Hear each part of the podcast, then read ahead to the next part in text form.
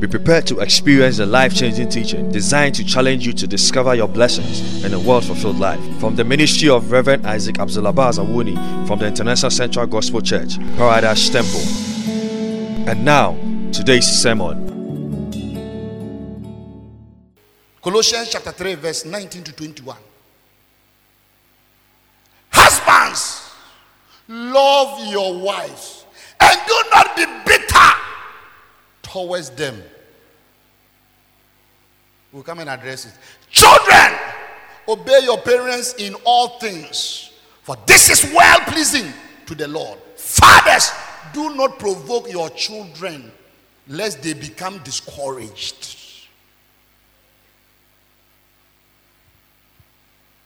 A good father don't provoke their children. That is number one. A good father don't what? Don't provoke their children. You know that what you are doing, the child is hurting. The child is hurting. And you are becoming insensitive. And your father. And so what? He is a woman being. She is a woman being. Don't hurt that child. Whenever God give you a child, the child is an asset. The way you keep your money care in the bank, that is how you must keep that child caring. Don't hurt that child. Don't let your child, your children be bitter, pain, hurt against you. You say, I'm a father, I'm a father. No, the Bible said that don't. Don't. Because most of us, we are hurt towards our fathers. Not because we deliberately wanted to hurt, but our fathers provoked us. They did things, they do things that we don't like. Some of us fathers, we don't even listen to our children's petition. We don't listen to their care. We don't care about their concern. When they are talking, shut up. What do you know? Hey, you have given birth to a child for about 20 years. You said they don't know anything. Messed up. Some of you, God should open your eyes to see your children's boyfriend. You will you'll be quiet in the house. You see that it's a reason of, of fatherhood. That's why they respect you. But the men these girls are following, they can lock you t- 10 days. Don't provoke your children. The Bible said that they must obey you in the Lord and they must obey you in all things pleasing to God. So, whenever you are forcing, instructing, demanding your children, is it pleasing to God? Is God happy? When your child is bitter, when your child is crying, your child, the child's life has become static. Some of us, our children are like prisoners. They can't go anywhere. They don't have friends. Friends can't come to them. Friends can't, they can't go to friends. They can't go anywhere. They are like prisoners in the house. When you are coming home, your child heart is beating. When the child here, daddy is coming, they are panting. You know what? They should be happy. When you travel, they say, hey, thank God. Amen. Yeah, he's gone. Why should you be happy? Why should your children or your wife be happy when you are travel? But when you are coming, they are panting, they are running away. When they hear that this guy, Papa, Tom and Jerry, kikidi kikidi, wife will jump from kitchen to hall, and children, this one, this, and the whole house is in pandemonium. One man, father is coming. Ah! Your children are afraid of you more than Satan. They're afraid of you more than Satan. And you say, yes, that's me. They afraid, my children, my wife, they are afraid of me, Papa. Huh? I don't joke. You are rather a joke. They must be happy. Look at God in our mess, in our disobedience, in our stubbornness, in our evils, in our sin. We still come to God and we cry. And sometimes He poured down His Spirit Himself, soothe our soul. Then when we get up, we say that thank you, and we go home with more assurance than when we came in. Why should your children leave the house happy than when they are coming home? May the Lord save fathers. Do not be harsh on your children's mother. Do not. A good man is not harsh on their children's mother. Whether you married that woman or you didn't marry that woman, as long as that woman gave birth to your child or your children, don't be harsh. When you, the Bible said that don't speak harshly on the mother of your children. When you do like that, the children will be hurt. Children will be hurt. Speak nicely. Even if there's a misunderstanding, go quietly and speak to them. But in all, treat the mothers of your children well. Speak well to them. Any woman I see have a child, I respect them very well. I respect them. You don't know the those of us who don't know the labor word, they say anything to a woman who has produced a baby. But if I see any woman who is a potential mother or a woman who has come to the age of producing a children, I begin to respect them. Listen to me. That place called labor ward, it is life and death. I say, God, this woman have seen life and death. Don't speak harsh on your children's mother. No matter who that woman has become, no matter what that woman has become, don't speak harsh. Amen. Some of them went to the labor ward, they came back empty handed after nine months. They came back empty handed. Some of them went, they never came back. Hallelujah. And you sisters too, um, your nails long, long, long, your mouth red, your nails long, and then you won't chew pepper, you won't grind tomatoes, you won't do anything. You get up in the morning, they talk, I'm your wife, you can't talk to me. Wives are responsible, wives are not dressing figures. A wife don't dress to follow a man.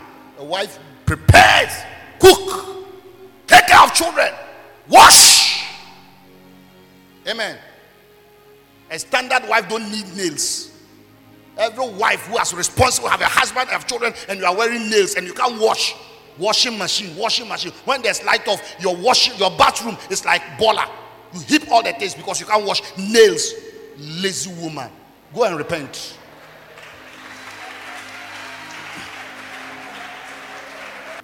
You can buy mobile nails. When you are going to your programs, wear it. When you come home, remove it. You can't be walking around. I have never, my wife has caught it in the spirit. She will mistakenly not even put one. When she's sleeping, I will bite it. I will not cut it, I will bite it. Amen.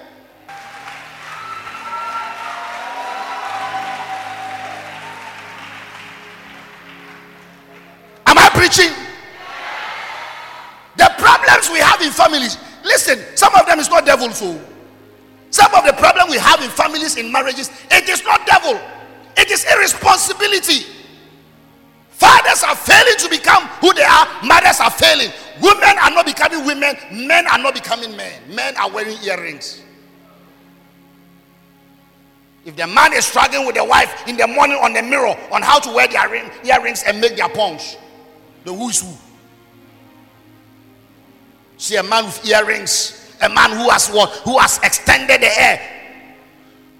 Curly hair, and the man is struggling to wear a, a, a, pony. The woman too is wearing pony. The man is pouncing. The man is yes. The woman too is doing it. When they finish, while the man is wearing his trouser, the woman too is wearing their trouser. The man put a t-shirt. The woman put a t-shirt. The man is wearing his trainers. The woman too. They finish. The man stand. The woman too stand. Which is which? Amen. A good father shows concern for their children's need. They show concern for what? Their children's need. Show concern. Let the need of your child be your greatest concern. At a point in your life, forget about everything. Forget about your money, forget about things, and let the needs of your child be your number one priority. Your number one. If your child is of age to go to university, to go to school, let it be your priority. If your child is of age to get married, let it be your priority. Your child's need. Listen, one day when you die and go, they will never say how many child, children, how many houses. No, they'll talk about your child. Number four, a good father does not live or exhibit dishonorable habits. Does not live or exhibit dishonorable habits.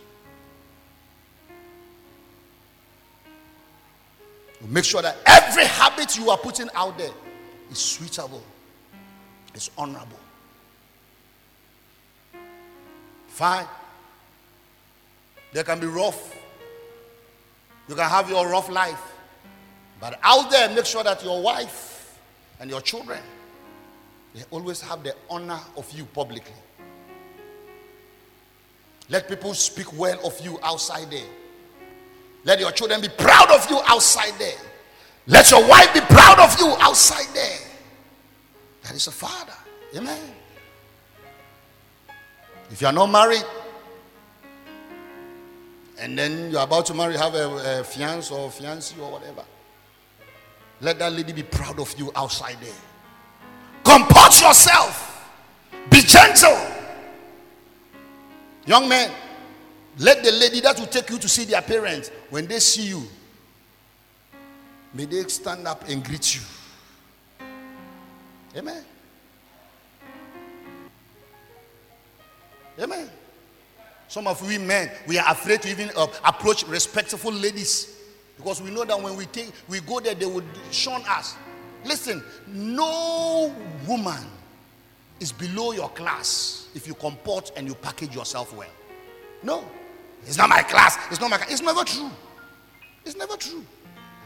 I have done a lot of what one-to-one research with women, and out of that, 80% of the women don't even look at the physical beauty or handsomeness of a man. No. Most women think that a man is not necessary to be handsome. A man must be gentle, how to conduct yourself. Most of the ladies. So if that is the case, why do you think that this lady is high class? I can't. Because when you look at yourself, you know that you are low class. You look at your dressing, you look at the way you comport, you look at the way you behave. Here you are, you want a top notch woman, but you yourself, you are a dwarf man. Want a woman with, with, with, with, with, with asterisks. You live your life anyhow, anyhow, dress anyhow, behave anyhow. We are grooming our children. They should know when to wear jeans. They should know when to wear shorts. They should know when to dress well. We, we are not raising them to mix up dressing. No. Now, as for now, they know that Sunday is not jeans. They know. They know that they don't wear jeans and t-shirt to church on Sunday. They know. So on Sunday, the little one, whatever anything you wear him, he will be asking of tie. Everything, even if you wear him fugu, he say, "Where's my tie?" You know, we are grooming them. Because one day we want our children to marry women whose skirts are above knee level. Exhibit honorable. The father is supposed to exhibit honorable dressing. Amen. The legacy of a father. Am I preaching? A father does not leave debts, problems, or bad name for his children to suffer. Don't leave any bad name. Don't leave a debt or a problem for your family. That is not a good father. The Bible said that the fathers have eaten sour taste, and the children's teeth have set on edge. Jeremiah 31 29. Let's read. In those days, they shall say no more. He said they shall say no more. It means they used to say it. The fathers have eaten sour grapes, and the children's teeth are set on edge. The fathers has messed up, and the children are suffering. Some of us, when you mention your father's name, people look at you. Oh, that man. Sorry, may his soul rest in peace. He died of alcohol.